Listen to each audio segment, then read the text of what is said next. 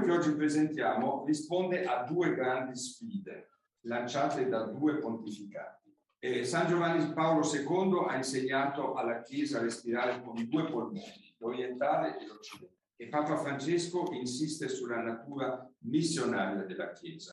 Est e Ovest possono alimentarsi e sollecitarsi reciprocamente perché dalla loro tradizione apportano elementi specifici alla missione. L'orizzonte teologico appare diverso per le chiese occidentali piuttosto ecclesiologico, per le chiese orientali piuttosto trinitario. Ecco, queste due prospettive non si escludono ma si integrano a vicenda.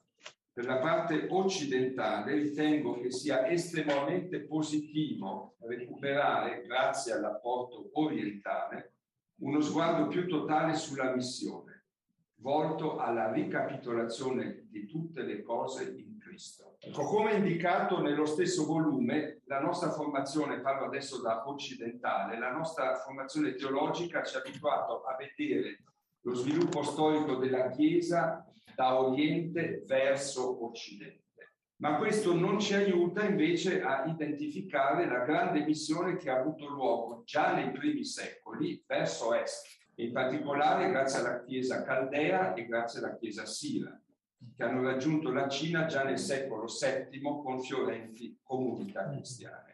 Ecco, si deve considerare anche la forte spinta missionaria avviata da Costantinopoli nel primo millennio e quindi dal punto di vista storico abbiamo in realtà un movimento centripeto che dal Medio Oriente si è spinto nelle diverse direzioni, con una missione a 360 gradi.